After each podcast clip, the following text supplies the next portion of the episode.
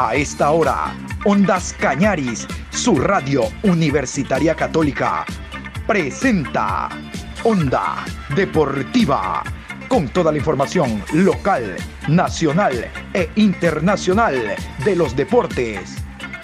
Comenzamos.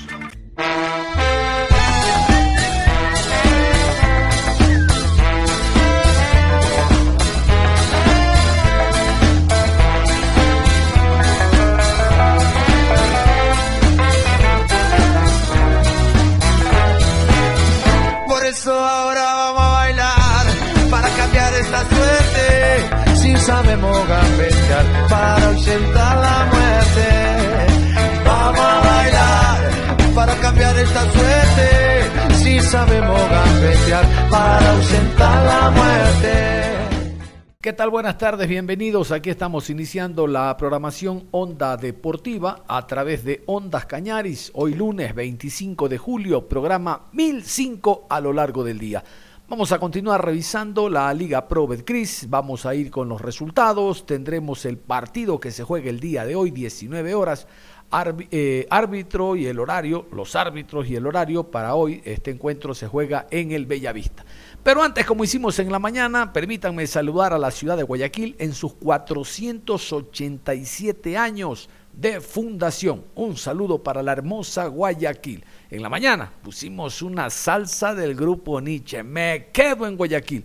Este es un paso doble que también es muy contagiante y habla de la ciudad, habla de lo que es ser guayaquileño. Los comparto con ustedes.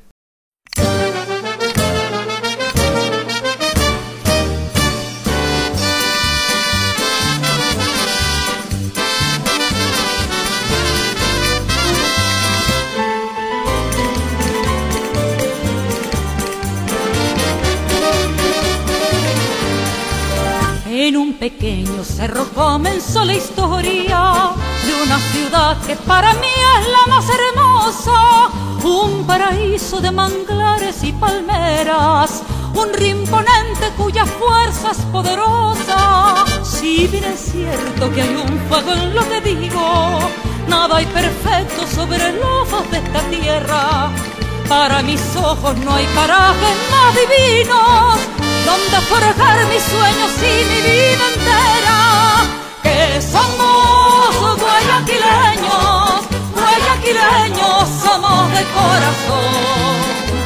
Nacimos guayaquileños, en esta tierra donde vi la luz del sol.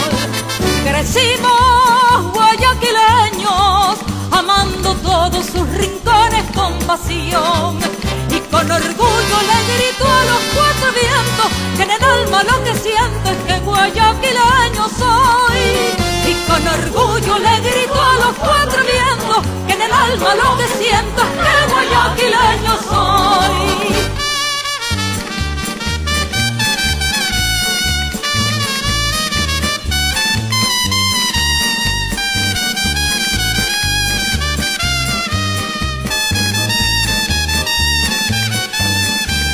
Si bien es cierto que hay un fuego en lo que digo, nada hay perfecto sobre la faz de esta tierra.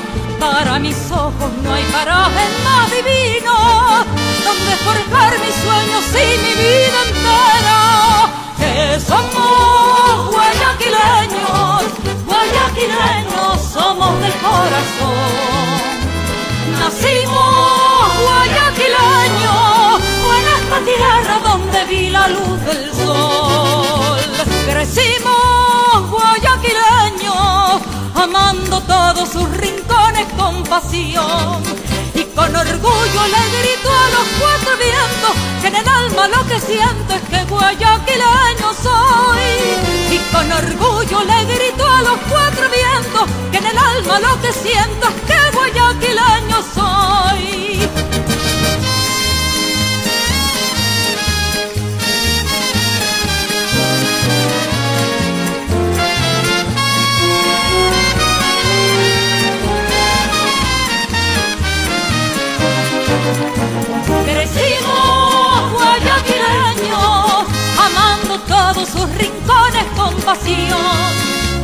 Orgullo le grito a los cuatro vientos que en el alma lo que sientes que guayaquileño soy. Y con orgullo le grito a los cuatro vientos que en el alma lo que siento es que guayaquileño soy.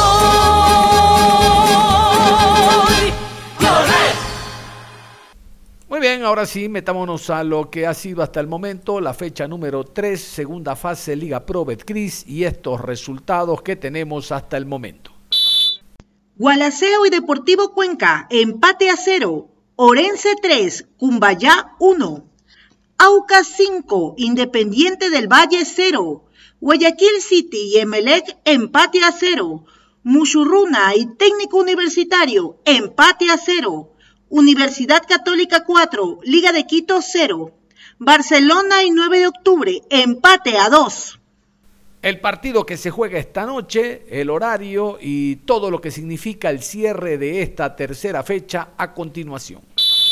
Cierra la jornada lunes 25 de julio, 19 horas en la ciudad de Ambato. Estadio Bellavista, Macará recibe a Delfín. Árbitro central, Brian Loaiza.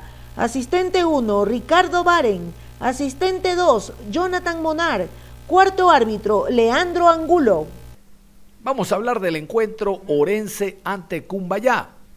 Victoria para el cuadro local, el conjunto de Orense. La cosa se le puso difícil. Ya les voy a contar por qué y los detalles. Antes escuchemos los 11 jugadores en el terreno de juego del Orense, los 11 de Andrés García.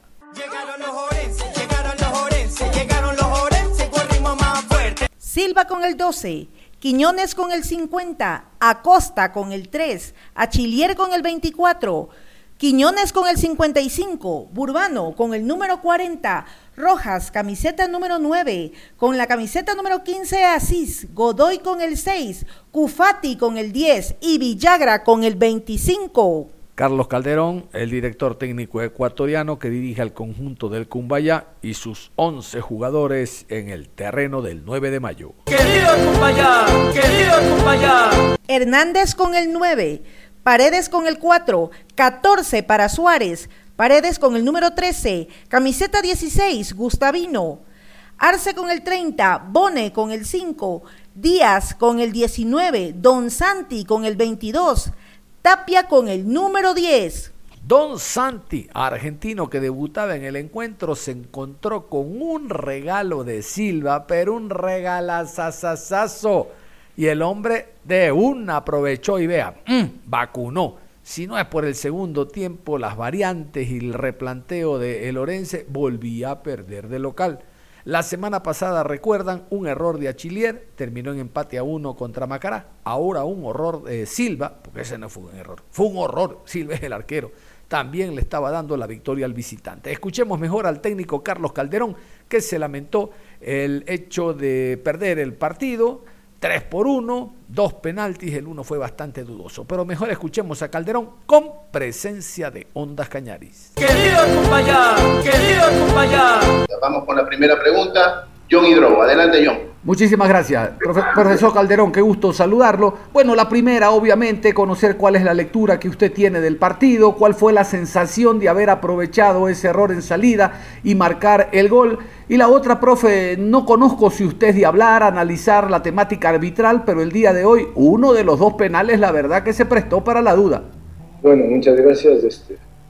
Yo, la verdad, no he revisado todavía las jugadas pero siempre estamos con ese, ese venir de, eh, no hay partido en que nosotros nos quiten un penal, o haya una jugada, jugada de voz y todo lo demás. Pero, pero igual si ustedes lo dicen, ¿verdad? Porque lo han visto y deben haberlo visto por muchas repeticiones, también me parece que eso indudablemente condiciona el inicio de un segundo tiempo en el que se vino con todo, nos arrimó de puso prácticamente dentro del arco y, y, claro, eso acondiciona aún más, pero vuelvo a repetir, siempre hemos estado perdiendo por dos, tres penales y, no sé si son o no son, pero, bueno, em, a mí me parece que Lorenzo en el segundo tiempo hizo lo que debió haber hecho cualquier equipo que estaba en desventaja y siendo local, ir a buscarlo y lamentablemente nosotros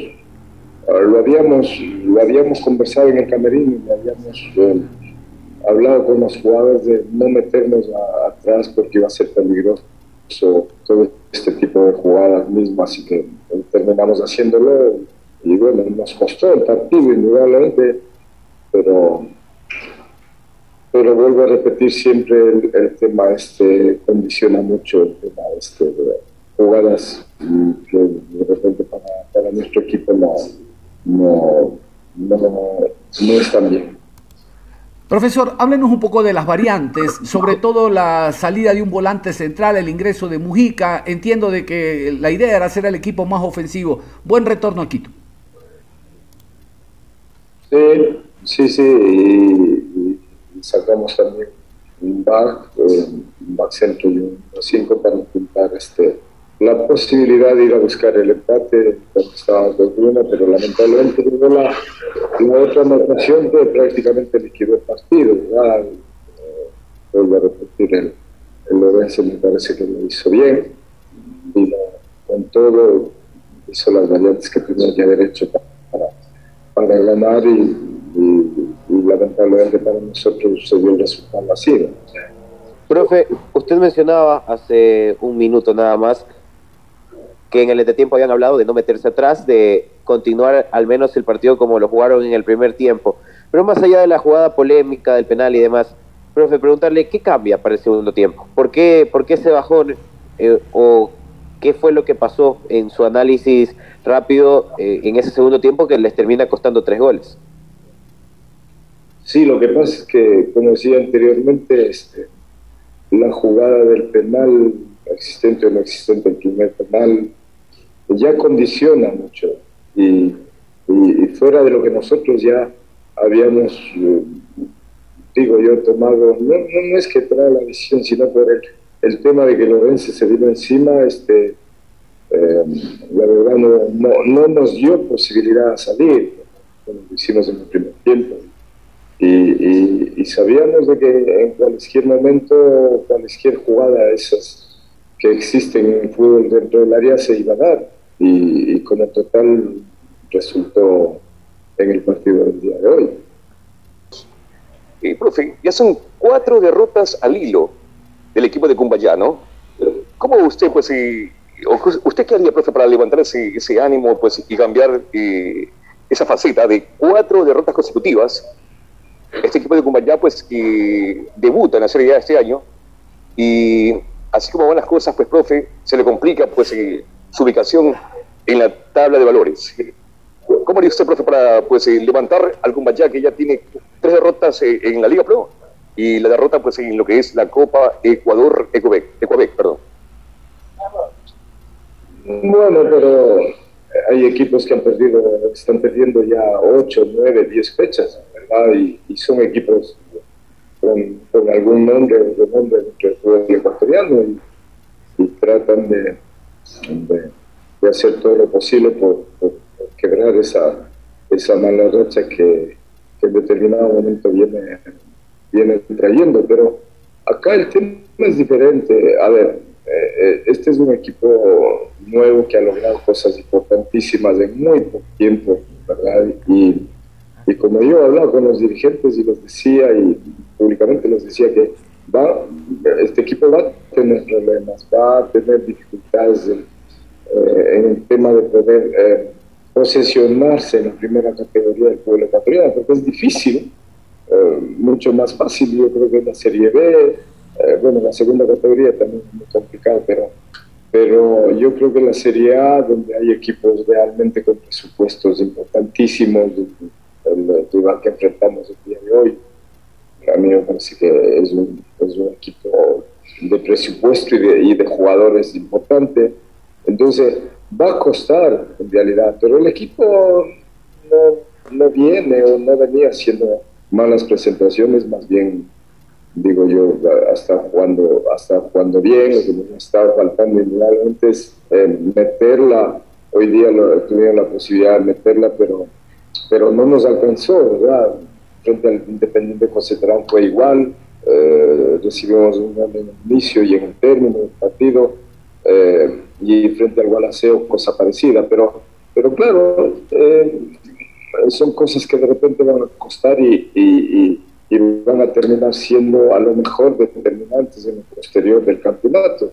Pero mientras el equipo siga manteniendo esa idea de, de intentar jugar bien al fútbol, de ir y de, de, que también eh, en el tema de, de, la gente que hemos eh, incorporado al plantel se vaya acomodando, va a ser un poco, un poco complicado. Ojalá que el tiempo acompañe y ayude para, para poder este, amalgamar bien el, el, plantel. Llevamos nosotros apenas tres, cuatro fechas. Andrés García, el director técnico español, replanteó, como les decía, en el segundo tiempo, hizo variantes, sacó un defensa, hizo un 3-5-2 muy ofensivo con dos hombres en el ataque y la cosa le dieron resultado, inclinada la cancha, el otro equipo cometió faltas en el área, alguna por ahí mm, para revisarla a lo mejor con VAR no hubiera pasado, pero lo cierto es que el equipo marca tres goles el equipo. El jugador Leonardo Villagra, el paraguayo que llegó precisamente como goleador.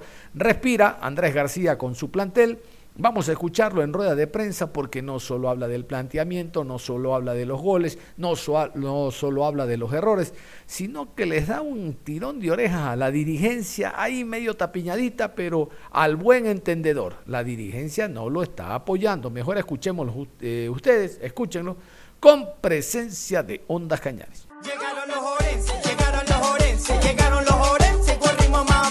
El turno para John Hidrogo. Adelante, John. Gracias, gracias Leonardo. A ver, eh, lo primero, felicitarlo por la victoria. Eh, profe, le salieron las variantes en el segundo tiempo. Entiendo que cambió a un 3-5-2.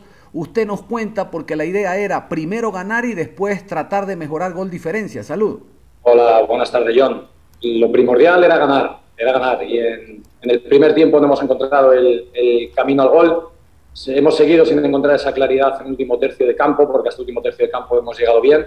En el primer fallo, otra vez que hemos tenido por mala interpretación de si jugamos hacia adelante con portero o jugamos con una línea más retrasada, porque Steven estaba dando una opción de pase un poquito más retrasada, ha llegado su gol, que nos ha pillado todo reduciendo el espacio y ya se nos ha vuelto a complicar todo otra vez. Pero bueno, la idea, independientemente de cambiar el sistema, era seguir incidiendo en tener balón, era seguir incidiendo en jugar en campo rival. Hemos dejado una línea de tres, hemos metido dos puntas con Andrade y Leo fijando un poquito más a la línea defensiva, con Pluas por detrás para encontrar ese pie y sacar juego por fuera para, para Robert y para Joao, porque estábamos viendo en la primera parte que el juego no pasaba por carril central, sino pasaba por carril interior, carril exterior para buscar superioridades ahí. Se nos ha dado, se nos ha dado.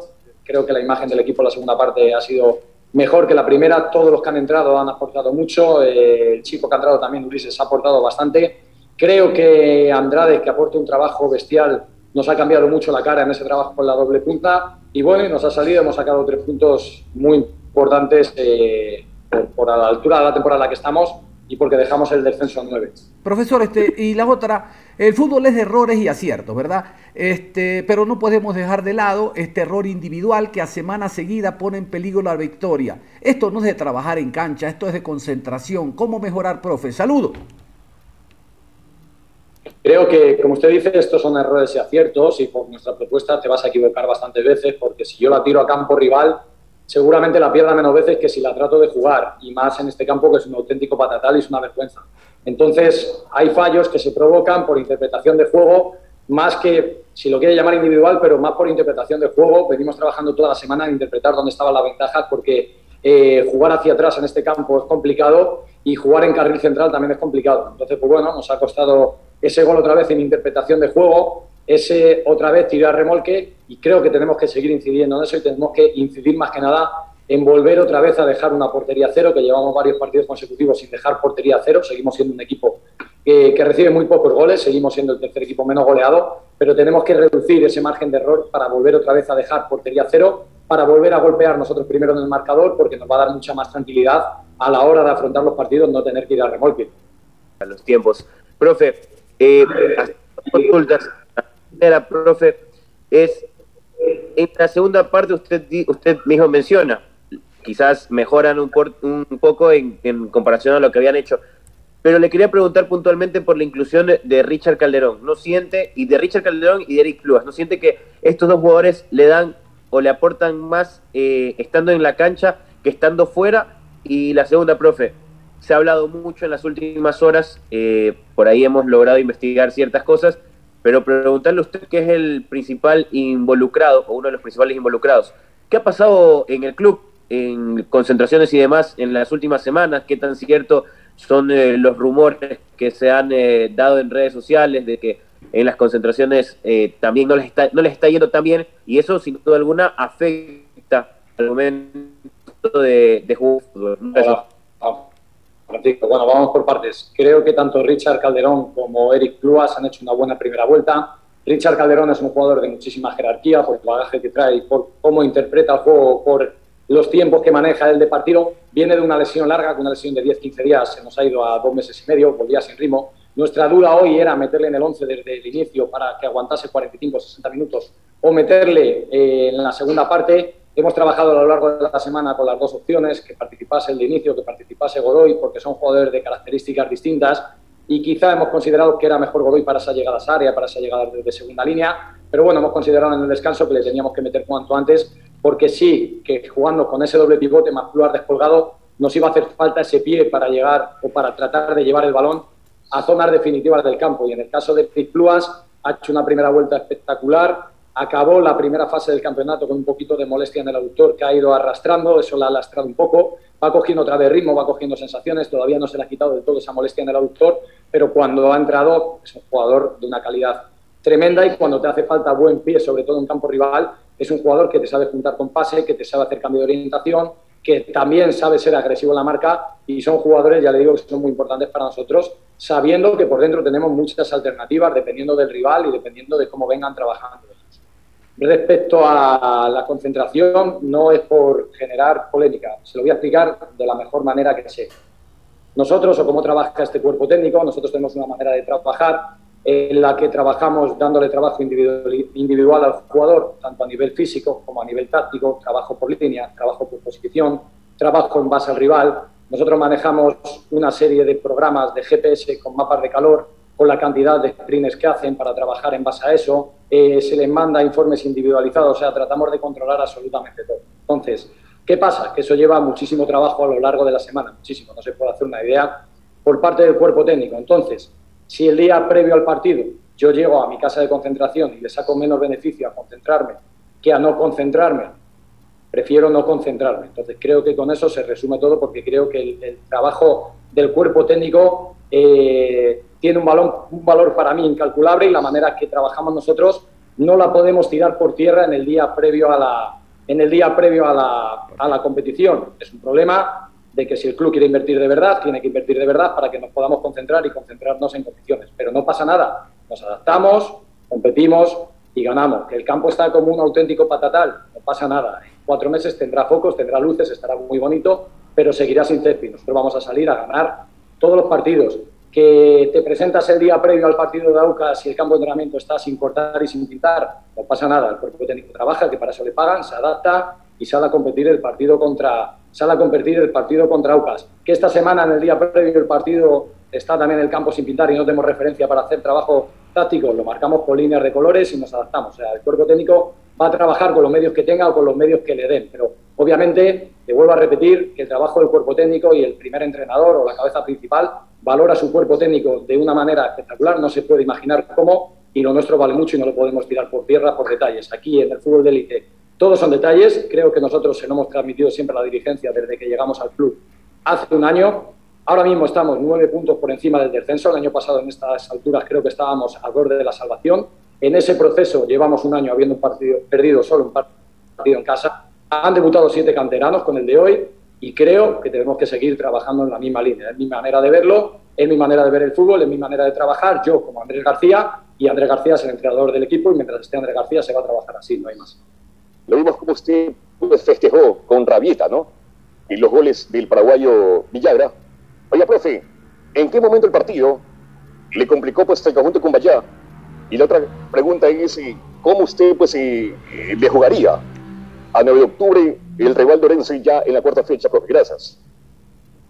Bien, eh, Cumbayá nos complicó el partido porque teníamos claro el plan que iban a traer. Dudábamos mucho si iban a jugar con línea de 5 o con línea de 4, que al final lo han variado un poquito. Han variado también el perfil de jugadores porque ellos venían con mucho desgaste de la Copa. es un perfil de futbolista muy físico que sabíamos que los duelos, sobre todo por dentro, con Boni y con Arce, nos iban a complicar si nosotros jugábamos en campo propio, porque tienen buenos saltos a presión, porque son, buenos, son fuertes en, el, en esos duelos y nos ha complicado eh, el poco acierto en el último tercio a la hora de la toma de decisión y nos ha complicado que nos han hecho un gol de la nada ahí en un fallo nuestro. El planteamiento del partido contra el 9 de octubre, bueno, lo primero es que creo que se va a jugar con VAR, que hemos solicitado el VAR, y creo que eso ya es bastante importante. Tenemos una semana larga porque se juega el lunes, tenemos muchos días para preparar el partido. Tenemos dos días ahora para recuperar, que hemos dado dos días de recuperación para que el jugador descanse y desconecte. Y a partir de ahí volver desde el martes hasta el día lunes para preparar el partido porque estamos, como le digo, en una zona ahí tranquila, en una zona calmada y le hemos metido en nueva al descenso, pero es que estamos cerquita también de esos puestos de Copa Internacional. No queremos descolgarnos, queremos tener los puntos de la salvación cuanto antes para jugárnoslas las, las últimas seis, siete jornadas con todo para tratar de meternos en esa Copa Internacional. Si luego no nos da, pues no nos da, pero por trabajo ya le digo que no va a ser. a ver, el primer tiempo se cometieron errores, es cierto que son, han sido respectivos de alguna manera, se fue con el marcador en contra. Y el punto de inflexión que le permite a Valencia mejorar y sobre esa mejoría aumentar el marcador, ¿usted cree que a, partir de ese penal se convierte en uno por uno, gana en confianza porque la verdad que tenía un poco estaba un poco baja la actitud, pero con ese penal gana en confianza Orense y mejora y al final termina dando la vuelta al récord. Buenas tardes, Pacho. Creo que el fútbol al final son estados de ánimo y es cierto que hemos tenido ocasiones antes del penalti, pero seguía sin entrar. Un cabezazo de Leo, pero casi un cabezazo también de José Miguel Andrade. Y ese, punto, ese penalti, perdón, ha podido ser el punto de inflexión porque el equipo se ha visto más liberado se ha visto con muchísimos minutos para afrontar la segunda parte, para hacer un gol y ganar el partido, y creo que eso nos ha liberado mentalmente. Creo que la segunda parte, el jugar con línea de tres y jugar en distancias más cortas, esa asociación de paso un poquito más corta, creo que nos ha dado más continuidad y más fluidez en el juego y esa fijación a centrales ya les he generado a ellos más duda para recibir nosotros en esa posición intermedia y creo que nos ha dado un poquito más de claridad en el último tercio de campo, aparte del trabajo individual que han aportado los que han entrado, pero cierto que al final te bloquea porque ves que tus errores te penalizan, con media ocasión el rival te hace gol, que nos viene pasando en las últimas semanas, y eso te puede bloquear. Eso es lo que trabajamos y lo que hemos incidido en el descanso, en darle confianza a los chicos, variar ese sistema y tratar de seguir jugando en campo juego. Ahora, usted decía, eh, rescataba a algunos de los jugadores. Yo rescato algo más, finalmente de José Miguel Andrade, que lo hemos visto como volante central, como enganche, como delantero te das cuenta que tiene un jugador que te puede funcionar en cualquier, en cualquier lado, en cualquier posición del terreno de juego. Ahora, lo que hemos criticado siempre es la falta de gol y hoy de alguna forma se destapó Villagra. Ahora, es bonito, como se dice en, el argot popular, corregir cuando se gana y cuando se falla. Está claro que cuando el marcador es positivo, todos afrontan desde más tranquilidad. Primero la mente del futbolista ya cambia a la hora de corregir o de incidir en la idea que muchas veces no es fácil cuando no está saliendo que el grupo vaya a la misma línea y siga la misma idea y creo que este grupo cree, cree porque se ha visto en la segunda parte, si el equipo no cree, ahí está ya, está fregado, como dicen ustedes. Y el caso de José Miguel Andrade, José Miguel te puede jugar de medio centro, te puede jugar de media punta, te puede jugar de delantero, eh, te puede jugar hasta de lateral derecho si quieres, o sea, que es un jugador todo honor todo coraje, todo ir hacia adelante. En los entrenamientos es un animal, es un jugador que no te pone ninguna mala cara, que sabe que está para aportar al equipo. Obviamente él quiere jugar y quiere jugar siempre porque todos los futbolistas quieren jugar, pero para mí es un futbolista que eh, es el perfil de jugador que todo entrenador quiere tener en plantilla. Que cuando sale aporta, cuando sale va hacia adelante y cuando trabaja a lo largo de la semana es un animal competitivo y ojalá le tenga en todos los equipos a los que vaya, tenga un, si no es a José Miguel Andrade, un clon de José Miguel Andrade. Vamos a cerrar la información deportiva a esta hora de la tarde, no sin antes invitarlos a que continúen en sintonía de Ondas Cañaris, que ya está listo. Clásicos por siempre con Patricio San Martín. No se cambien, continúen en sintonía de la emisora. Si para la